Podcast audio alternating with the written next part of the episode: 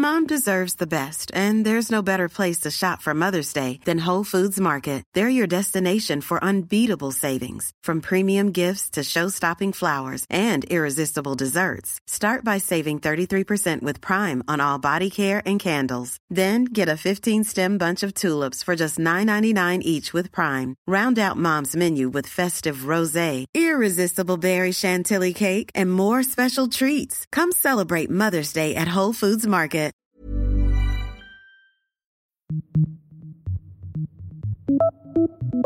Förra avsnittet inledde vi med att prata om vår nominering i tidskriftspriset, kategorin Årets ljud. Det var gala, det var glam, det var något besviken Viktor. Men bara några dagar efter vår inspelning så lyssnade jag på en podd om Quentin Tarantino. Och när jag lyssnade på inledningen av det avsnittet så var det som att dina ord ekade genom honom. Ska få lyssna. Han är 31, har bara en annan långfilm i bagaget men står nu bredbent på scen som en veteran. You know, it, it's funny because uh, I never, I never expect to win anything at any festival I've gone to, where a jury has to decide. Because I don't make the kind of movies that kind of bring people together. okay? And you got to find the one movie that, that brought them all together. I kind of make movies that kind of split people apart. Eh, Det som händer här är att han tilldelas filmfestivalen i Cannes stora pris för sin film eh, Pulp Fiction. Eh, Och jag har två frågor. Hur gammal är du? Jag är 29. Okej, ja, då har du två år på dig att vinna ett pris då. Känns bra. Fråga två. Har ni några andra likheter utöver att ni aldrig tror att ni ska vinna ett pris? Nej. Jag försöker komma ihåg hur han ser ut. Han är ju brunhårig. Jag har väl brunt hår. Jag var blond. Det känns som att när jag har blivit äldre gått åt det bruna hållet. Eh, Samma hårfärg. Intergalaktiskt, säsong 2. Intergalaktisk. Intergalactic.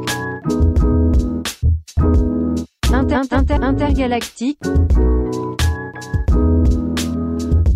Intergalactic.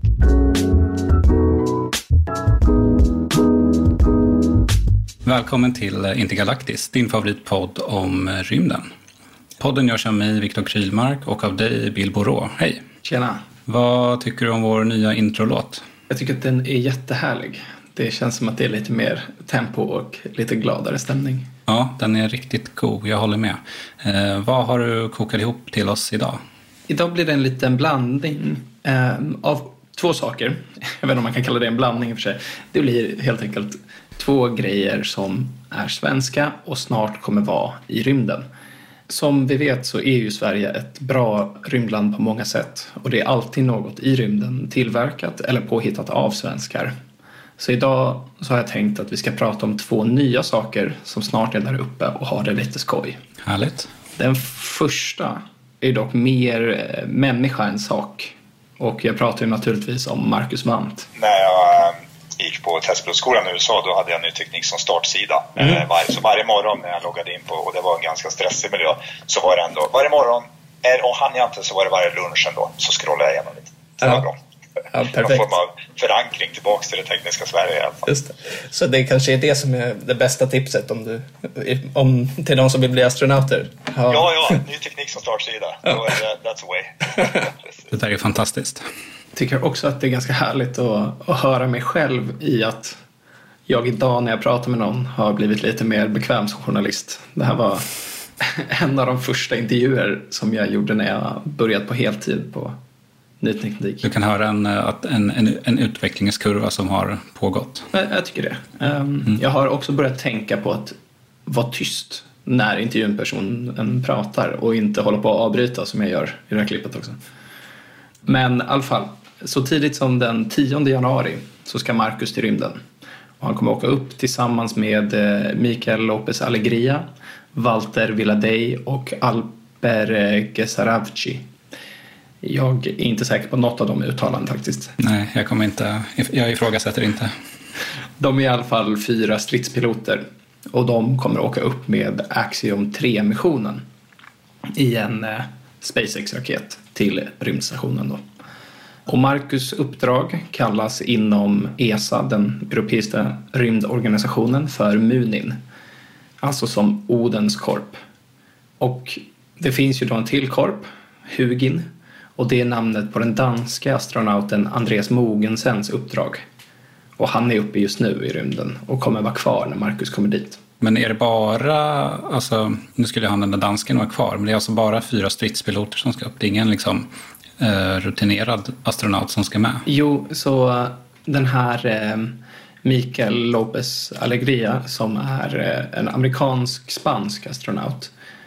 Han har varit i rymden flera gånger och han kommer ha kommandot över den här missionen. Han är kapten på deras eh, rymdfärja, eller vad man vill säga. Och det är ju samtidigt flera andra som redan är där och som kommer vara där samtidigt. Det är några kosmonauter och det är några andra astronauter. Då. Och alla har ju olika forsknings eller eh, nationella uppdrag som de ska göra där. Det kan vara lite tillverkning, det kan vara lite sömnforskning som både Marcus och eh, Andreas tror jag håller på med. För det jag tycker är intressant här är ju att Marcus har ju bara varit astronaut i typ ett år. Han blev ju utvald först som eh, reservastronaut och sen har det gått otroligt snabbt. Så jag frågade honom om det på en eh, pressträff som var lite tidigare i höstas. Thank you. Yeah, that's a that's a really relevant question. Uh, yeah, it's been going it's been going really fast. Uh, I feel very confident though, and the training has been good. And just as uh, Mike mentioned right now, um, I, I feel that the focus have been on uh, on making the most important parts first. So I'm doing some when it comes to me, my training, it's a little bit backwards. I'm doing the uh, mission uh, training first, and then we're building on the extra things that I uh, didn't have from the European Space Agency in the beginning, and we'll be filling that in. But also, my background uh, as an engineer and fighter pilot and, and test pilot uh, has- helped me a lot uh, to uh, to be able to um, uh, get that information, absorb it, and make some something out of it. So I feel very well prepared, uh, but we're doing this in a, in a very high pace. I agree. Som han säger, han är ju ingenjör också och har erfarenhet av liksom att studera mycket och att han tycker att det går, går bra. Men jag, jag tycker själv inte att det känns som tillräckligt med tid. Jag vet inte, hade du känt dig bekväm efter ett års träning? Alltså, jag tycker det låter som ganska lång period ändå. Alltså ett, ett helt år. Man, hinner ju, man lär sig väl massor på ett år. Ja, men okej, men om vi tänker om då, för han var ju först reservastronaut så då fanns det inget klart uppdrag.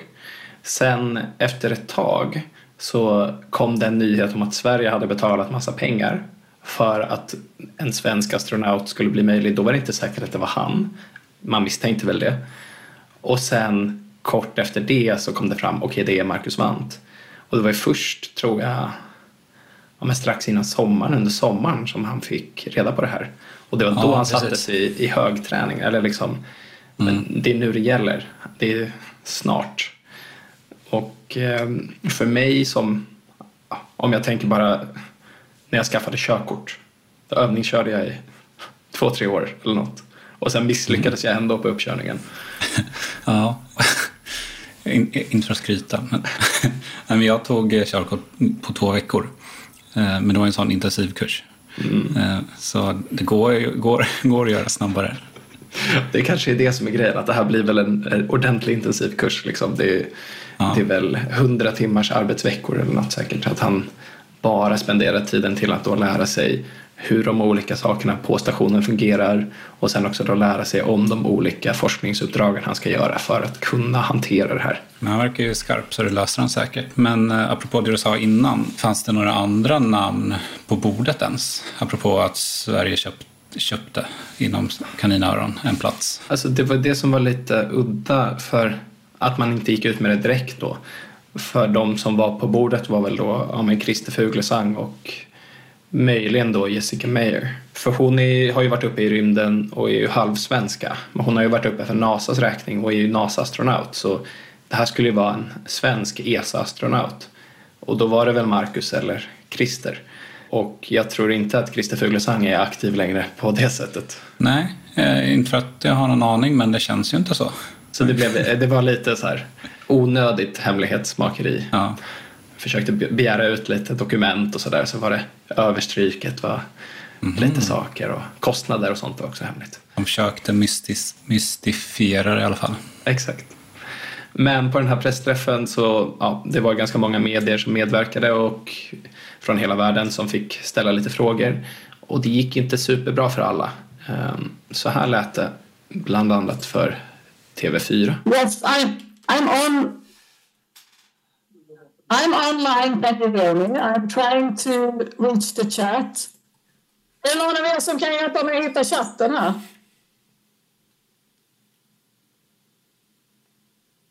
Nej, Nej nu stängde de. Ja, det, det blev lite kaos. Det var ganska roligt när man själv är ja, men en av få som förstår svenska i det där sammanhanget. Ja, jobbigt att inte hitta chatten.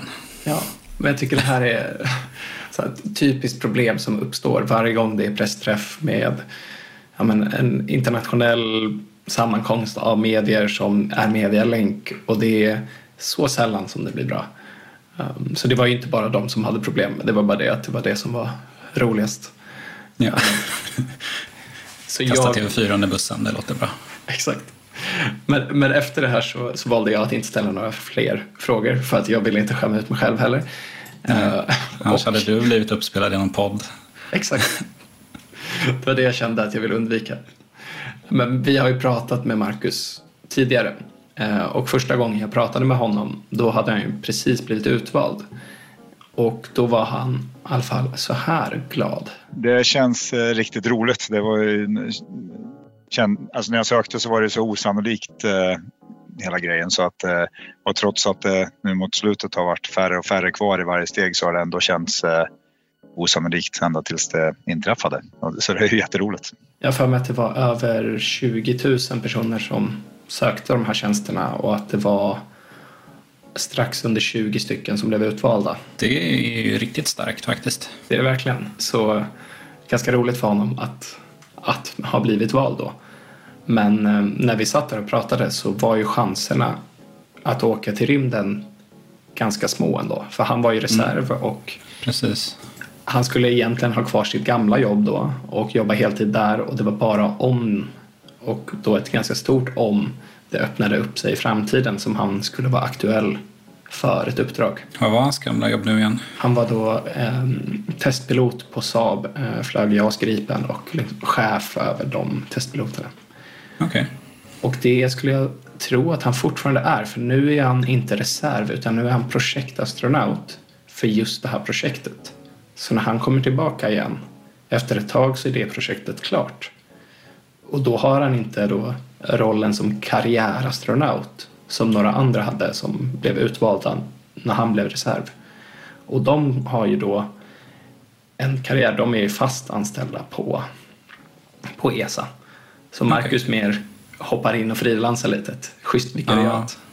Precis, det låter ju inte helt fel. Men har, finns det någon möjlighet för honom att ändå bli någon sån där fast astronaut? Om man presterar bra till exempel.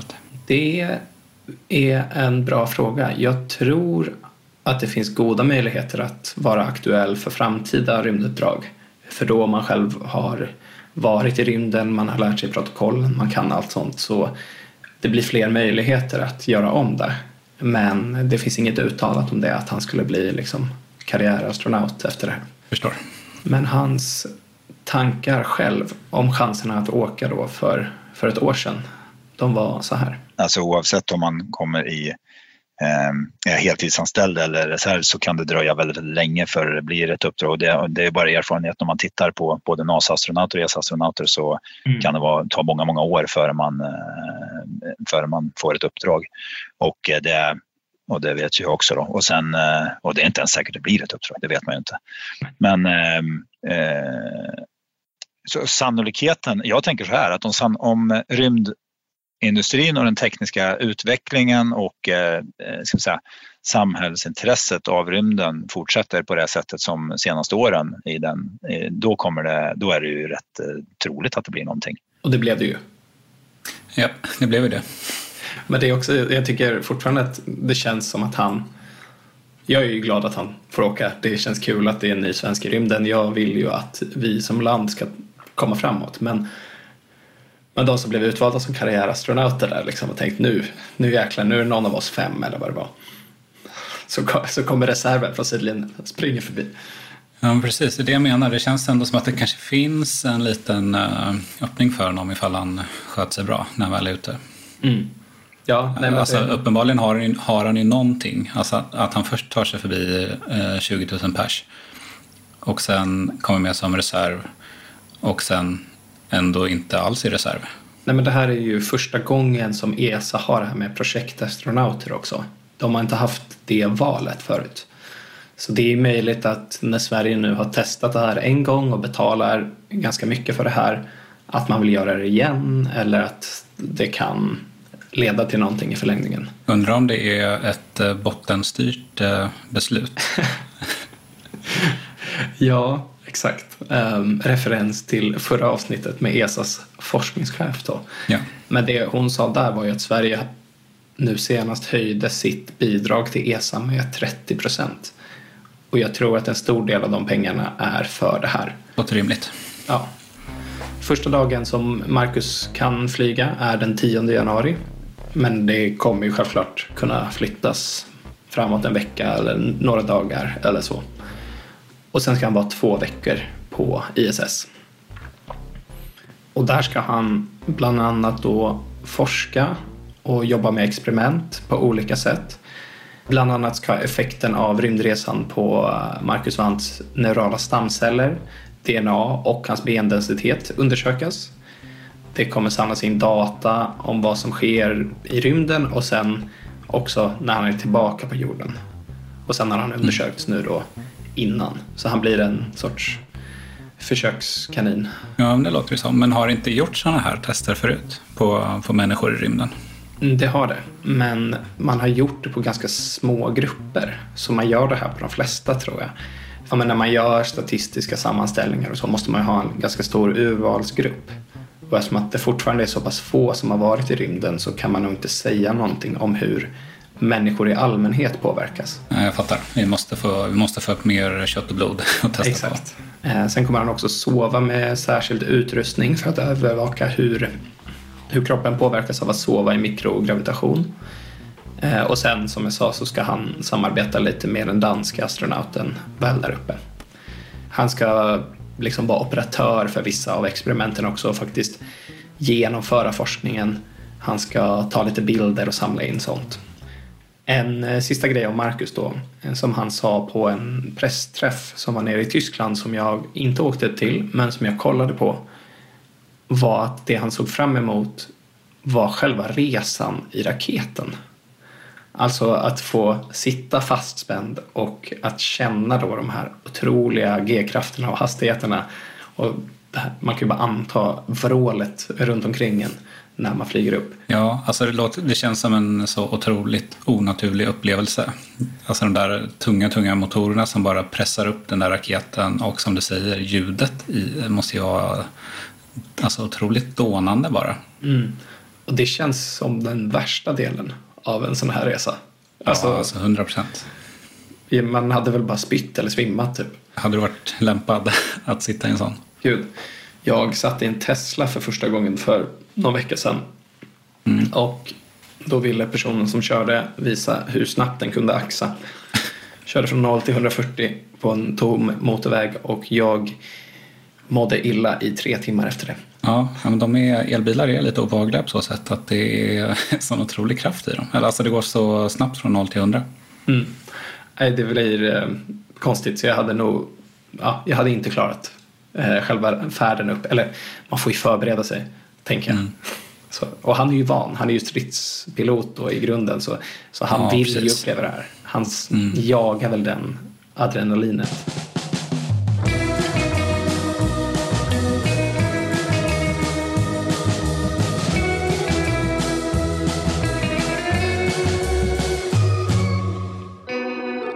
Fler saker som ska till rymden då. Det här är en satellit som vi ska prata om nu. Eh, och innan vi börjar prata om den så vill jag bara säga att det här avsnittet släpps den 14 december och vi spelar in det redan i slutet av november. Så beroende på när du lyssnar på det här så kan den här satelliten redan ha skjutits upp. Eller så ska den göra det i närtid. För i december så ska företaget Ovsons första satellit upp i rymden. Har du hört talas om Ovzon, Viktor? Eh, ja, det har jag ju för att du har eh, babblat om dem på våra redaktionsmöten. Men eh, innan dess hade jag inte hört talas om Ovzon. Men det, jag antar att det här också att det är ett svenskt företag då? Exakt, så det är ett svenskt företag som håller på med, det kallas Satcom as a service. Så de erbjuder då terminaler och markstationer på jorden som snackar med geostationära satelliter i rymden för att ge dig internet. Ja, lite enkelt och fult förklarat kanske. Men det är i stort sett det de gör och anledningen till att man själv kanske inte har hört talas om det är för att det inte är en produkt för gemene man på samma sätt kanske som Starlink är tänkt. Utan de har använd, andra användningsområden.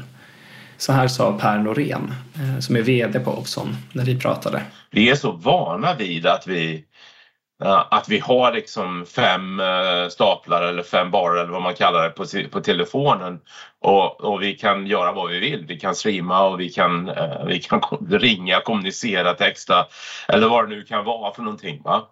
Och, eller spela spel, vad man nu är intresserad av. Men det där ska man inte ta för givet heller för vid ett läge där infrastrukturen slås ut så är det enda medlet satellitkommunikation. Så som man säger, det har ju blivit en vana för oss alla att googla någonting när man har en fråga eller diskuterar något i grupp. Alltså det har det verkligen. Jag kan tänka mig att det är något du stör dig på. Nej, alltså det är, eh, jag stör mig inte på det. Jag um, snarare kanske största syndaren som ja. bara kollar upp allt i realtid som man berättar om någonting. Uh, vilket kanske kan vara störigt för den som lyssnar. Så nej, jag har inget emot det. Jag tycker bara det är bra att man säger, ja men nu blir det ju rätt. Nu behöver vi inte det där som du sa, sitta och gissa. Men då försvinner ju hela samtalet. Då, då behöver vi inte sitta och prata. Ja, men då kan man ju prata om något annat istället. Då försvinner ju också det. Man kan aldrig ställa en fråga till någon om någonting som man själv inte kan. För om de då direkt googlar, då känner man sig så dum. För jag hade ju kunnat googla det om jag ville veta det. Jag tänkte, det här kan öppna upp för att någon ska berätta något för mig. Eller säga, åh jag vet mm. inte, vi frågar något till. Så kan det vara, men det är inte så jätteofta som ett samtalsämne är liksom är eh, Coops logga grön. Utan det brukar kanske vara saker man, som inte har ett givet svar som man diskuterar. Ja, ja oh, det är väl sant. Men en annan grej, mm. hur många as a service finns det egentligen? Vi, eh, vi skriver ju om mycket annat än rymden på ny teknik. Och det är väldigt ofta som man får diverse pressmeddelanden om, om folk som släpper nya produkter som är as a service. Mm. Eh, men nu alltså även satellitkommunikation as a service. Och det tror, jag, det tror jag i sig inte är särskilt nytt. Alltså det ja, har ju funnits satellittelefoner ganska länge och ja. Vi alla använder ju satelliter ja, men, mer än vad vi tror. Bara vi använder använder internet eller tv eller så tror jag att mycket, mycket är väl ändå satellitbaserat. Um, så just den, den tror jag är, den är legitim. Ja, ja. ja den har, okej. Okay. Fattar. I alla fall, så um, Ovzon som, som vi sa, de fokuserar inte på vanliga människor.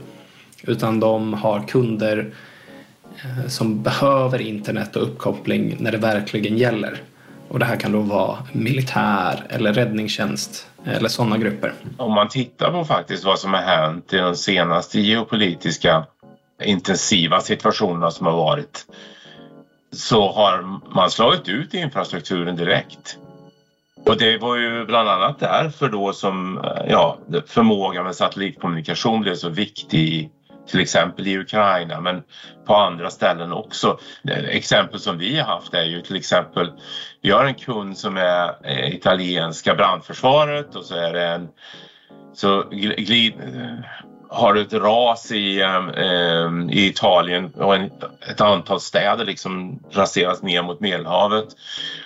Hur man snabbt kan komma upp och kommunicera utan att ha det traditionella mobila nätet eller så där är, är ju räddar ju liv, man kan bli proaktiv och prediktiv istället för att bli reaktiv. Man kan skicka rätt utrustning och rätt personal med rätt kompetens till rätt ställe. Man kan organisera hela sin räddningsinsats på ett annat sätt. Så som man säger, satellitkommunikation blev ju väldigt viktigt i Ukraina. Och där var det ju Starlink då. Elon Musk skickade väl jättemånga sådana terminaler dit eh, ganska tidigt i kriget. Och de bolag som jag har pratat med som jobbar där under kriget har ja, men de har haft Starlink som en backup ifall marknätet då slutar fungera.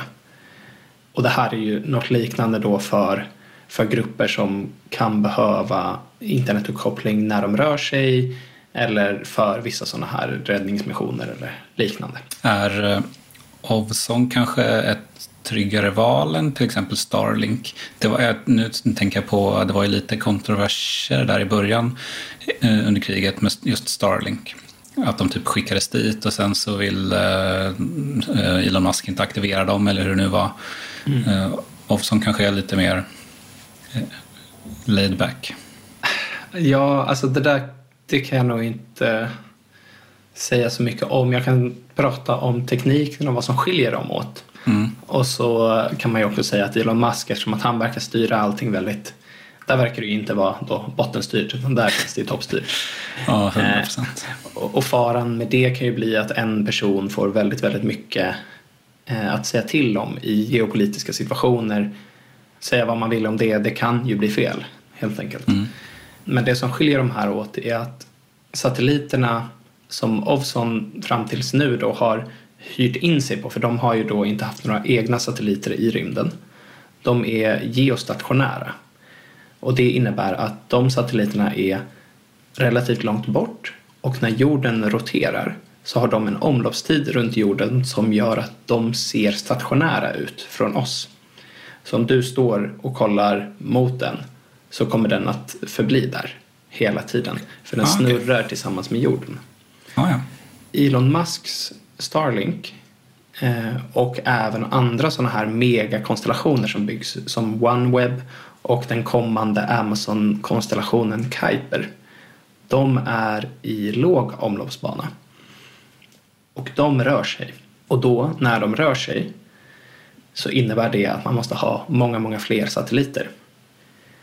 Och din terminal på marken måste kunna byta mellan de här satelliterna och satelliterna måste ibland kunna snacka med varandra för att du ska kunna ha, fortsätta ha uppkoppling. Medan om du har en satellit längre bort så kommer den vara stationär och då räcker det att du egentligen har en. Och då kan du snacka med den.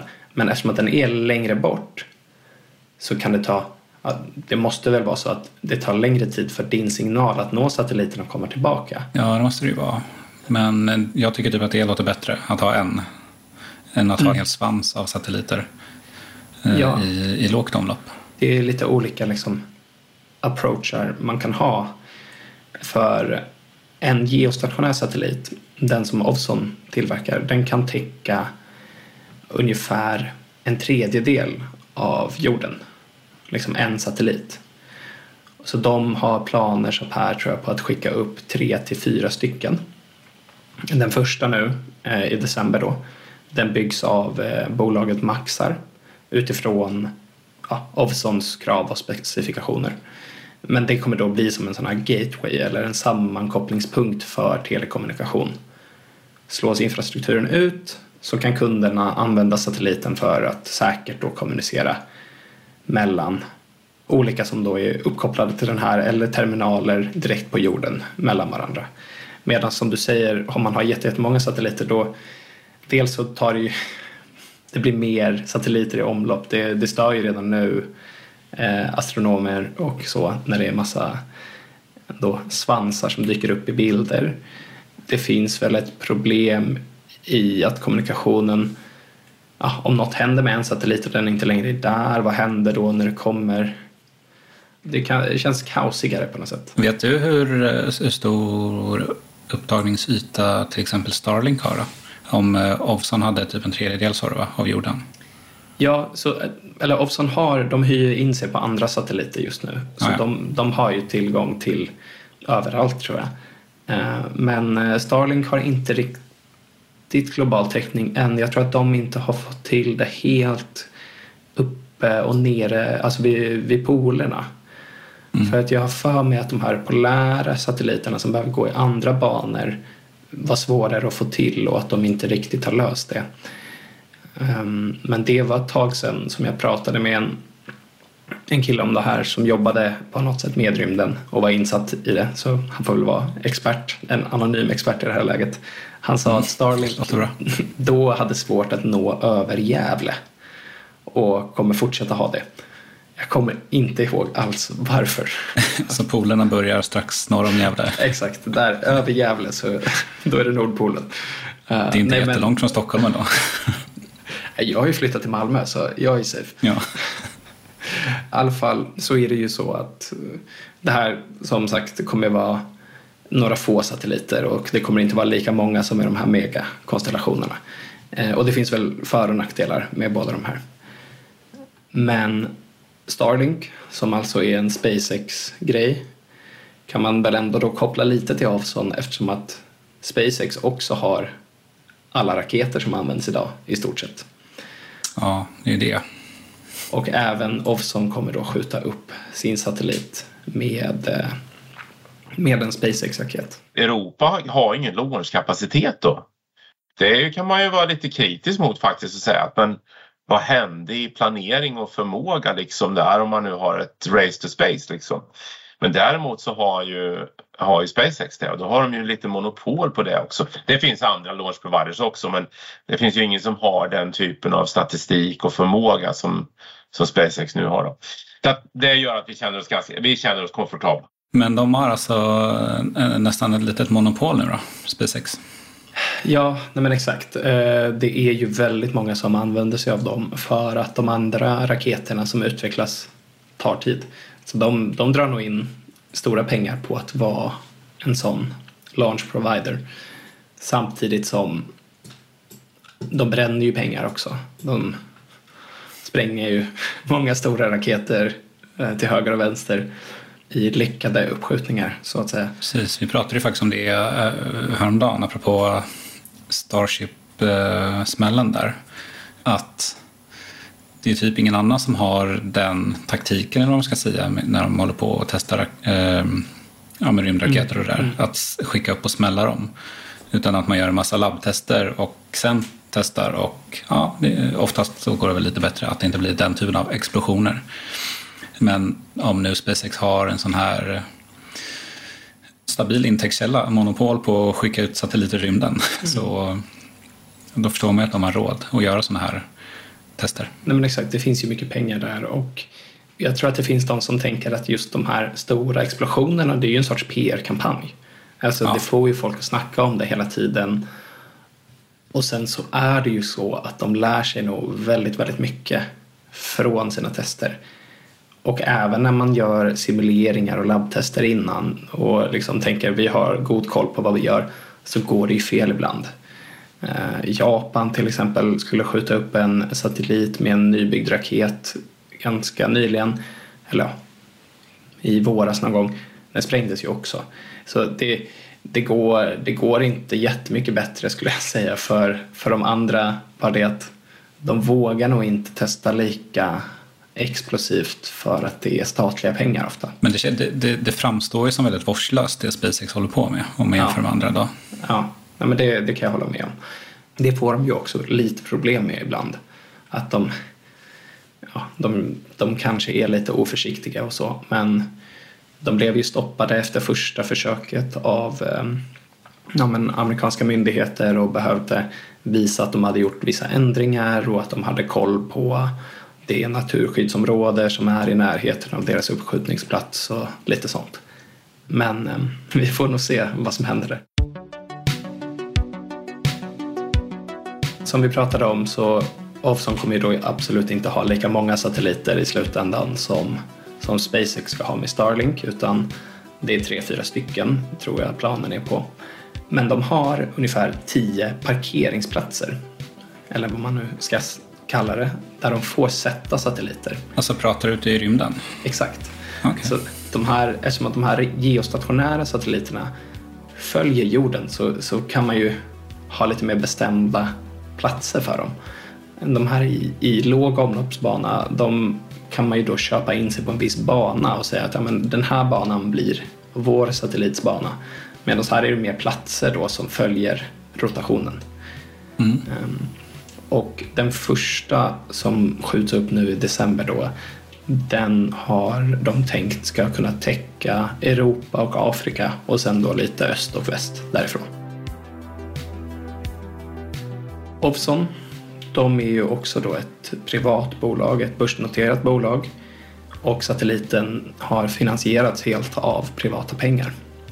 De grundades 2006 och har idag nära 50 anställda. Och exakt vad den här nya satelliten kostat att utveckla, det vet jag inte. Men sedan 2019 har de lagt runt 1,9 miljarder svenska kronor för nyutveckling inom bolagets olika utvecklingsområden. Så då både den här satelliten och terminaler och så.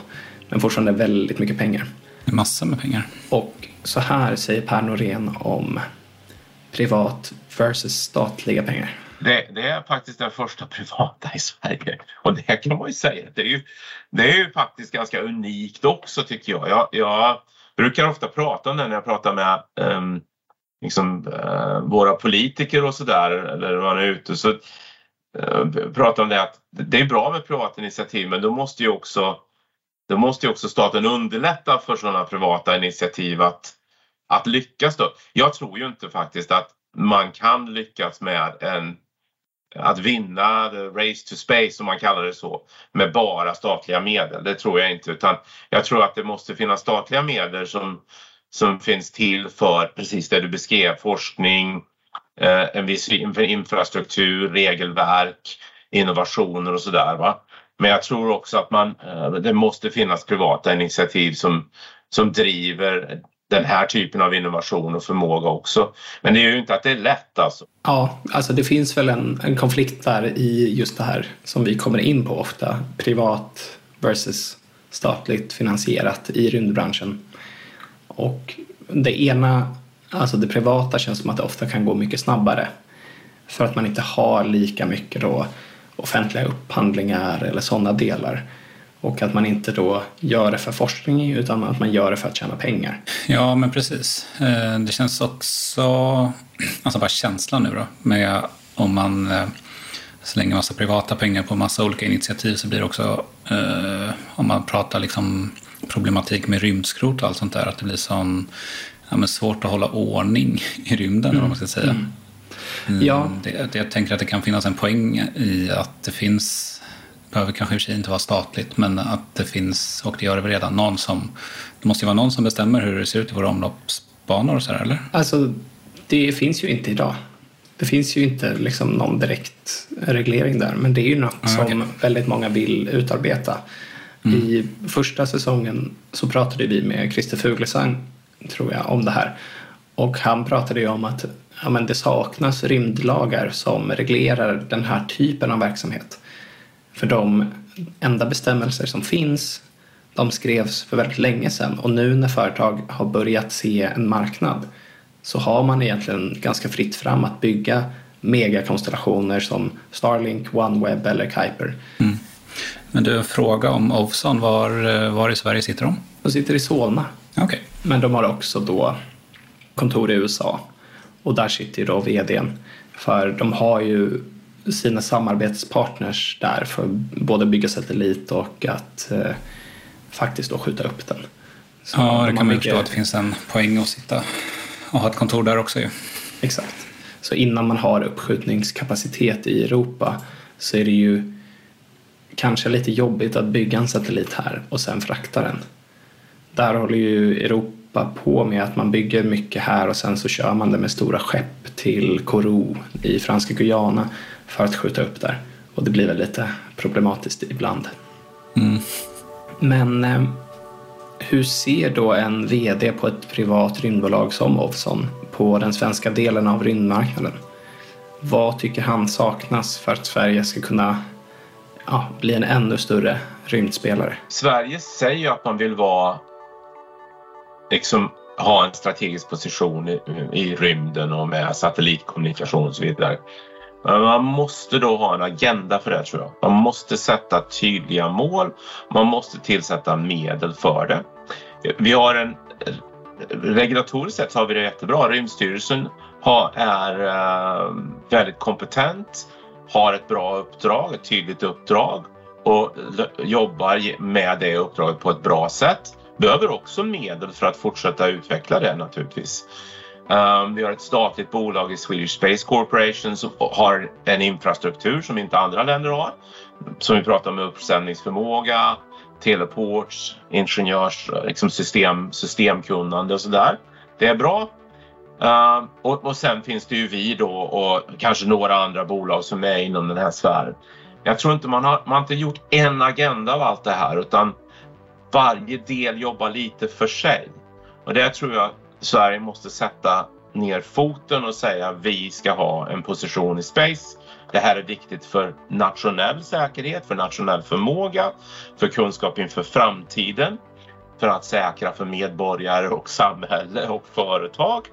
Så tror jag att det, det, den, den tror jag håller på att formas men den är inte riktigt tydlig än. Jag tror vi har subkomponenter men inte helhetskomponenten. Och sen tror jag det måste avsättas mer pengar för det.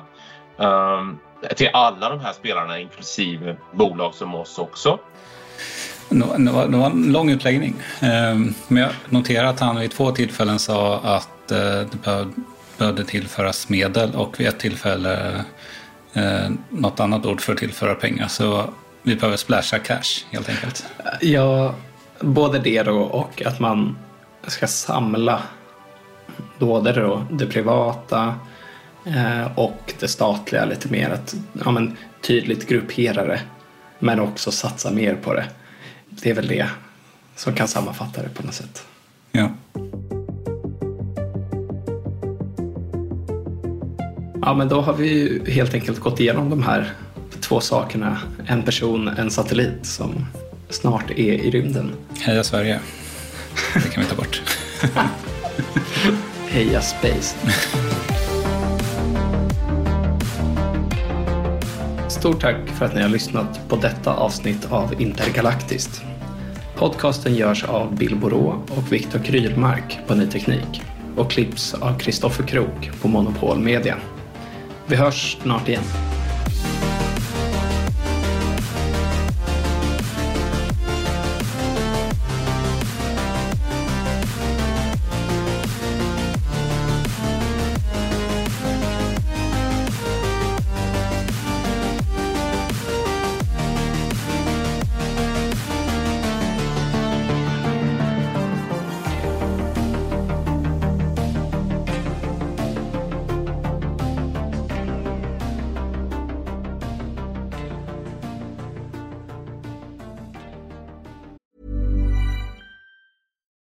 Deserves the best, and there's no better place to shop for Mother's Day than Whole Foods Market. They're your destination for unbeatable savings, from premium gifts to show-stopping flowers and irresistible desserts. Start by saving 33% with Prime on all body care and candles. Then get a 15-stem bunch of tulips for just $9.99 each with Prime. Round out Mom's menu with festive rosé, irresistible berry chantilly cake, and more special treats. Come celebrate Mother's Day at Whole Foods Market.